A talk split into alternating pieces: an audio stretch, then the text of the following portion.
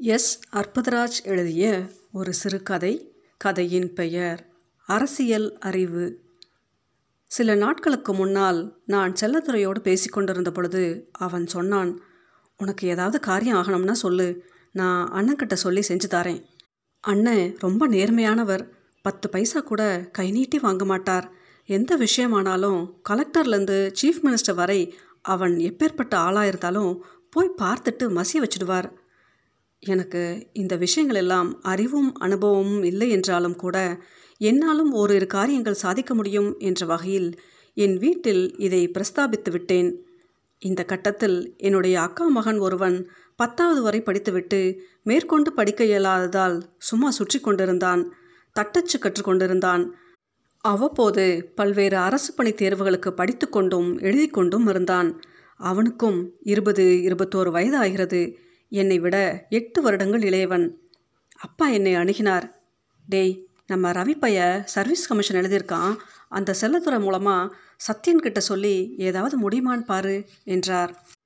அவனுங்க எல்லாம் ஒரு மாதிரியான பேர் வழிங்க காசு பணம் வாங்குறதுலேருந்து உண்மையாக இருந்தாலும் கூட எனக்கு அவங்களோட நடைமுறை வாழ்க்கையின் நெளிவு சுழிவுகள் எல்லாம் தெரியாததாக இருந்தது. எங்கேயாவது ஒரு சங்கடத்தில் நான் மாட்டிக்கொள்ளக்கூடும் என்று பயந்தேன். எனினும் வாயை கொடுத்துட்டோம். செஞ்சு தான் ஆகணும். தயக்கத்துடன் செல்லதுரையை அணுகினேன். இது மாதிரி விஷயங்களில் எப்படி பேசுறது என்று கூட தெரியவில்லை. நேரடியாகவே சொன்னேன். செல்லம் வாச்சா போச்சா விவகாரம்? இதிலெல்லாம் எப்படி நடந்துக்கிறதுனே எனக்கு தெரியாதுப்பா.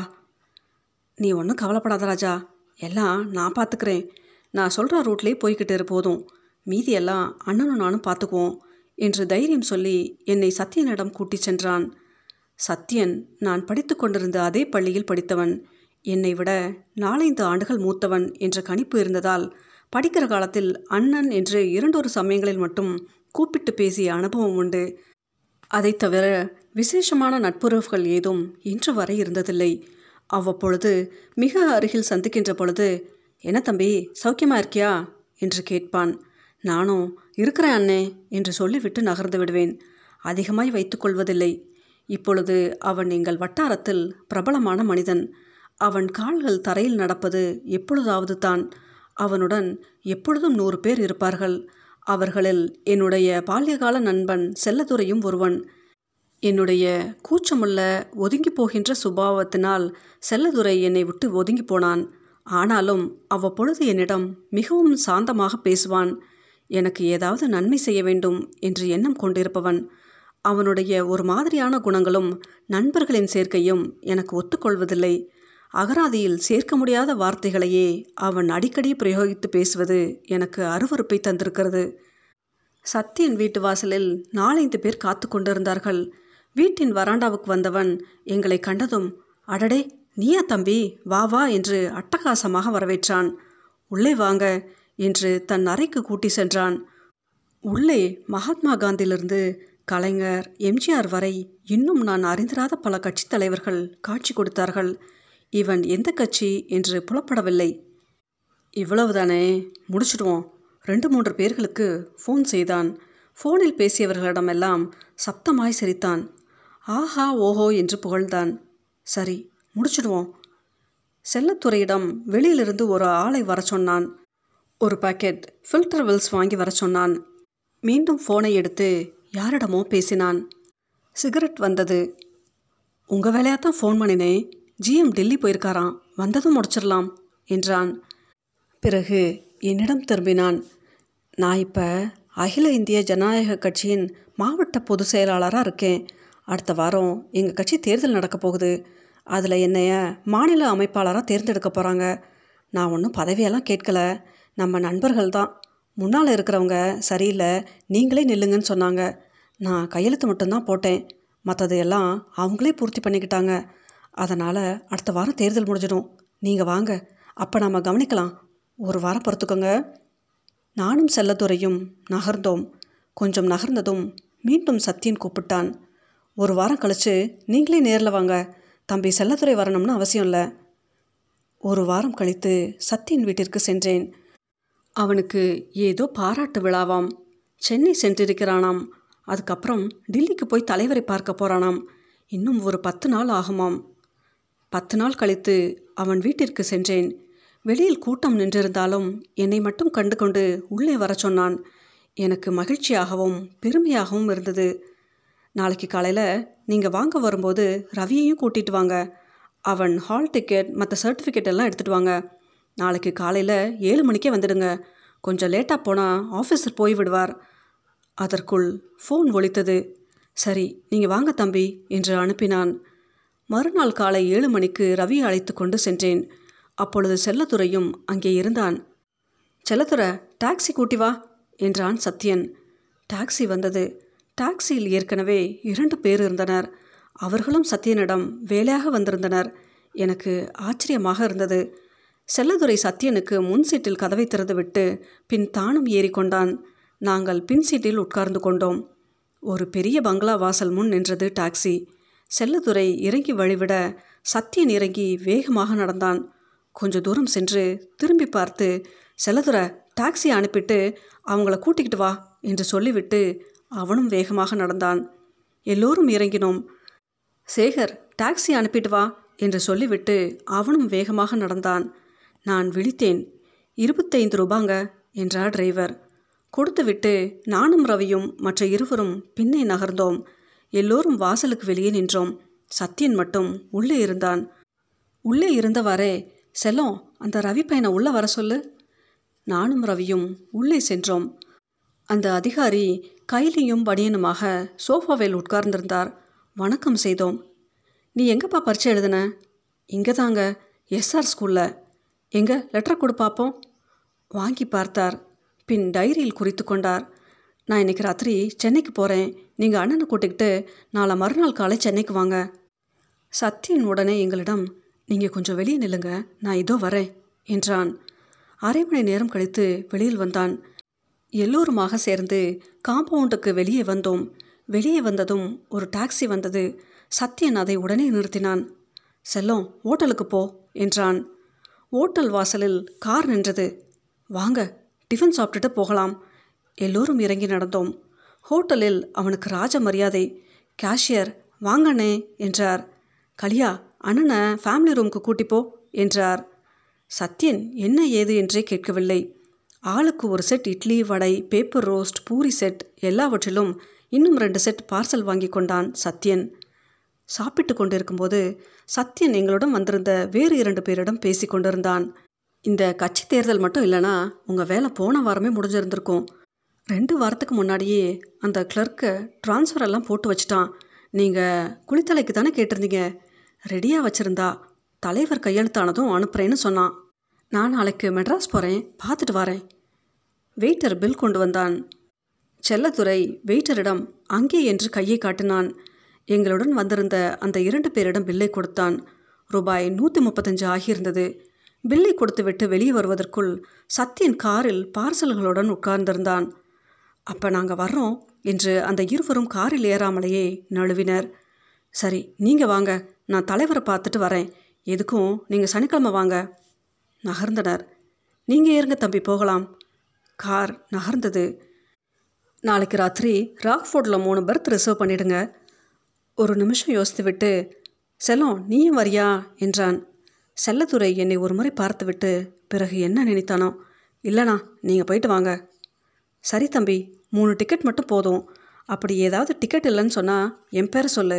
உடனே தருவான் என்று சொல்லிவிட்டு ம் உங்ககிட்ட பணம் இருக்கா? இந்தாங்க. செல்லதுரை என் கையை மெல்ல தொட்டான். இல்லைண்ணே வேணாம் நாங்கள் பார்த்துக்குறோம் என்று மறுத்தேன். அவன் கையில் ஒரு வெள்ளைத்தாள் படுந்திருந்தது. சத்தியன் வீடு வந்ததும் அவன் மட்டும் இறங்கிக் கொண்டு நீங்கள் வீட்டில் போய் இறங்கிக்கோங்க. செல்லதுரை நீ மத்தியானமா வா என்றான்.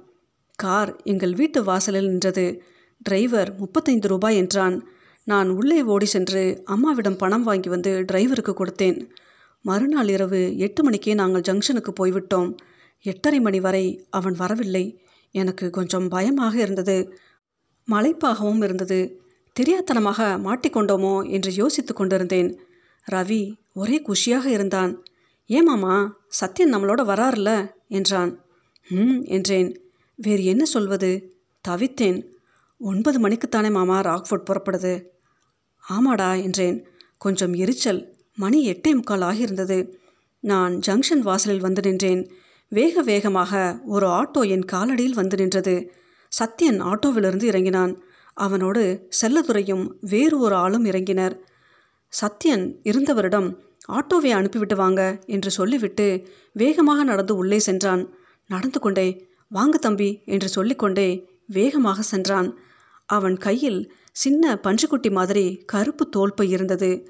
நான் செல்லத்துறையிடம் நடந்து கொண்டே நீயும் வாரியா? என்றேன். ஆமாப்பா இவர் தான் நானும் வரணும்னு கூப்பிட்டார். என்னை கேட்காமலேயே எனக்கும் டிக்கெட் வாங்கிவிட்டார் என்று என்னிடம் மன்னிப்பு கேட்பது போல் சொன்னான். இருந்தாலும் அவன் எங்களோடு வருகிறான் என்ற செய்தி எனக்கு கொஞ்சம் ஆறுதலாகவும் தெம்பாகவும் இருந்தது. சென்னை எழும்பூரில் இறங்கியதும் ஸ்டேஷனிலிருந்து ஃபோன் பண்ணினான். வெளியில் அவன் காலடியில் டாக்ஸி வந்து நின்றது. டாக்ஸி வழக்கமாய் அவன் தங்கும் லாட்ஜுக்கு சென்று நின்றது. அவன் இறங்கி வேகமாக உள்ளே நடந்தான். நாங்களும் இறங்கி டாக்ஸியை அனுப்பிவிட்டு அவன் பின்னே சென்றோம். லாட்ஜில் ராஜ மரியாதை. ரிசப்ஷன் கவுண்டர் எதிரில் அமர்ந்து கொண்டு அவர் இவர் என்று பலரை விசாரித்தான். அவர் இவர் எல்லாம் எங்கேயோ போயிருப்பதாக சொன்னார்கள். மேனேஜர் வந்து அரை சாவியை செல்லதுரையிடம் கொடுத்தார். ரூமுக்கு சென்றதும் காஃபி பின்னாலேயே வந்தது. சத்யன் அதையெல்லாம் கவனிக்காதவாறு அவசர அவசரமாக யார் யாருக்கோ ஃபோன் செய்தான். எங்களுடன் வந்திருந்த இன்னொருவர் காஃபிக்கு காசு கொடுத்து அனுப்பினார். அப்புறம் வந்து செட்டை எடுத்துப்போ. ஃபோன் பேசி முடித்ததும் என்னிடம் திரும்பி தம்பி பேப்பர் மட்டும் வாங்கிட்டு வந்துடுங்க என்று சொல்லி ஒரு நாலைந்து பேப்பர்களை சொன்னான். நான் கீழே இறங்கி போய் வாங்கி வந்தேன் கட்டிலில் வைத்தேன். அவன் அவற்றை தொட்டு கூட பார்க்கவில்லை. அவன் பையிலிருந்து பெரிய ஃபைல் ஒன்றை எடுத்தான். பல்வேறு வகையான மனுக்களின் பிரதிகள் ஒவ்வொன்றாய் பார்த்து கொண்டே இருந்தவன் நீங்கள் என்னைக்கு அப்ளிகேஷன் கொடுத்தீங்க? என்று எங்களுடன் வந்திருந்தவரிடம் கேட்டான். போன மாதம்னே என்று ஏதோ ஒரு தேதியை சொல்லிவிட்டு ராமசாமின்னு இருக்கும் பாருங்க அந்த மியூச்சுவல் டிரான்ஸ்ஃபர் விஷயமா டிடிக்கு இருக்கும் பாருங்க என்றார். ம் இருக்கு இருக்கு என்று சொல்லிவிட்டு செல்லதுரையை நோக்கினான். செல்லதுரை இன்றைக்கும் நாளைக்கும் நமக்கு நிறைய வேலை இருக்குது அதனால் முதல் வேலையாக இந்த தம்பி வேலையை முடிச்சு அனுப்பிடுவோம். கமிஷன் ஆஃபீஸில் சேர்மன் பதினோரு மணிக்கு வருவார். இப்போ மணி எட்டரை தான் ஆகுது. நம்ம எம்எல்ஏ பாண்டியராஜனுக்கு ஃபோன் பண்ணினேன். அவர் உடனே நீங்கள் அங்கேயே இருங்க ஒம்பது மணிக்கு வரேன்னு சொல்லியிருக்கார். பேசி கொண்டு இருக்கையிலேயே இன்டர்காம் ஒழித்தது வந்துட்டார் போல இருக்கு என்று ஃபோனை எடுத்தான். வாங்க வாங்க இல்லை இல்லை ஒன்றும் இல்லை. சும்மா வாங்க. எம்எல்ஏ உள்ளே வந்தார். அவருடன் ஒரு இருபது வயது பெண் ஒருத்தியும். அவள் ஒரு மாதிரி இருந்தால் பல்லை இழுத்து கொண்டே வந்தாள். வணக்கம் அண்ணே என்றாள். யாரோ ஒரு ஆஃபீஸர் பெயரை சொல்லி இந்த பெண்ணோட போஸ்டிங் விஷயமா அந்த ஆளுக்கிட்ட கொஞ்சம் சொல்லேன் என்றார் எம்எல்ஏ. என்னண்ணே உங்களுக்கு இல்லாத மரியாதையா எனக்கு? என்றான் சத்யன். அதுக்கு இல்லைப்பா. அவன் ஒரு மாதிரியான ஆள். நான் இப்போ இவளை அவன்கிட்ட கூட்டிகிட்டு போனேன்னா ஒரு மாதிரி மேலே கீழே பார்ப்பான் ரெண்டாவது அவன் என்னை விட உங்ககிட்ட தான் மசிவான். சரி பார்ப்போம் அப்புறம் கொஞ்ச நேரம் கட்சி விவகாரங்கள் என்னென்னவோ பேசினார்கள். பிறகு ஒரு கட்டத்தில் கொஞ்சம் வெளியே இருங்க நான் இவரை அனுப்பிட்டு வரேன். அப்புறம் போவோம் என்று எங்களை வெளியில் நிறுத்தினான். செல்லதுரையும் எங்களுடன் வெளியில் வந்து நின்றான். இப்படித்தான் சேகர் அண்ணா மெட்ராஸ் வந்தா எவனாவது தேடிக்கிட்டு வந்துடுவான். மணிக்கணக்காக அறுத்துக்கிட்டே இருப்பானுங்க. லேசில் போக மாட்டாங்க என்றான் செல்லதுரை அதெல்லாம் அப்படி தான் இருக்கும் செல்லம். நாலு பேர் வரத்தான் செய்வான். அது சரி நம்ம வேலை முடிஞ்சிடுமா? என்றேன். நீ ஒன்றும் கவலைப்படாத சேகர். நான் ஏற்கனவே அண்ணன்கிட்ட ஸ்ட்ராங்காக சொல்லியிருக்கேன். உன்னே தான் அவருக்கு தெரியுமே. இப்போ கூட சொல்லலை. முதல் வேலையாக நம்ம வேலைத்தானே எம்எல்ஏ போகட்டும். நான் மறுபடியும் இன்னொரு தடவை சொல்கிறேன் என்று எனக்கு ஆறுதல் அளிப்பது போல சொன்னான். எம்எல்ஏ பதினோரு மணிக்காவது முடித்து விடுவாரா என்று இருந்தது. திடீரென்று சத்யன் என்னை கூப்பிட்டான். தம்பி கோச்சுக்காம கொஞ்சம் கடைக்கு போய் இந்த சாமான்லாம் வாங்கிட்டு வந்துடுங்க என்று ஒரு சீட்டை நீட்டினான். இந்தா பணத்தை வச்சுக்கோ என்று நீட்டினான். வேண்டாம்னே என்று மறுத்தேன். அரசியல் நாகரிகம் சற்று பழகிய மாதிரி இருந்தது. சீட்டை பார்த்தேன். மயக்கம் வரும் போல இருந்தது. நாற்பது இன்லன் லெட்டர் நாற்பது கவர் ஒரு ரூபாய் ஸ்டாம்ப் இருபது ஐம்பது பைசா ஸ்டாம்ப் இருபது ரெவென்யூ ஸ்டாம்ப் நூறு பிறகு ரெண்டு quire bond paper micro tip பேனா இரண்டு கலர் யார்ட்லி பவுடர் ஒரு tin Colgate giant size paste ஒன்று. எனக்கு ஒரே பயமாகிவிட்டது. இந்து மகா சமுத்திரத்தில் கால் வைத்து விட்டேனோ? சொந்தமாக ஒரு பைசா கூட செலவு செய்யாமலேயே இப்படித்தான் அவன் வாழ்க்கையும் ஓடிக்கிட்டு இருக்கு. எல்லாவற்றையும் வாங்கி கொண்டு வந்தேன். மணி பத்து முப்பது. எம்எல்ஏ போய்விட்டிருந்தார். சரி போகலாமா?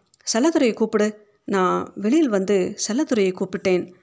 செல்லத்துறை நாம் இங்கேயே சாப்பிட்டுட்டு போகலாமா வழியில் சாப்பிட்டுக்கலாமா? என்று கேட்டான்.